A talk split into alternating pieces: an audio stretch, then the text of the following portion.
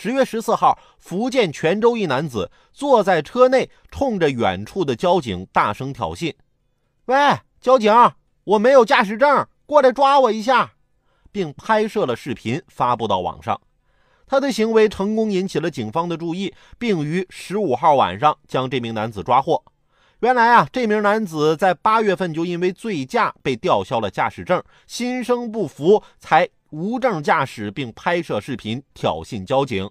目前，王某因为无证驾驶和寻衅滋事被警方行政拘留十天。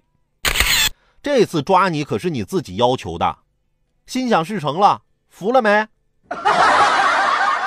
其实啊，有些人不服这个不服那个的，我觉得就是不肯接受现实。昨天晚上，我媳妇儿啊洗完了澡称体重，刚站上去，体重秤啊就飙升到了一百三。我媳妇生气的看着我说：“你别动。”我说：“我没动啊，这跟我有啥关系啊？”我媳妇又说了：“那你离我远点我离你已经够远的了，你到底想咋的？”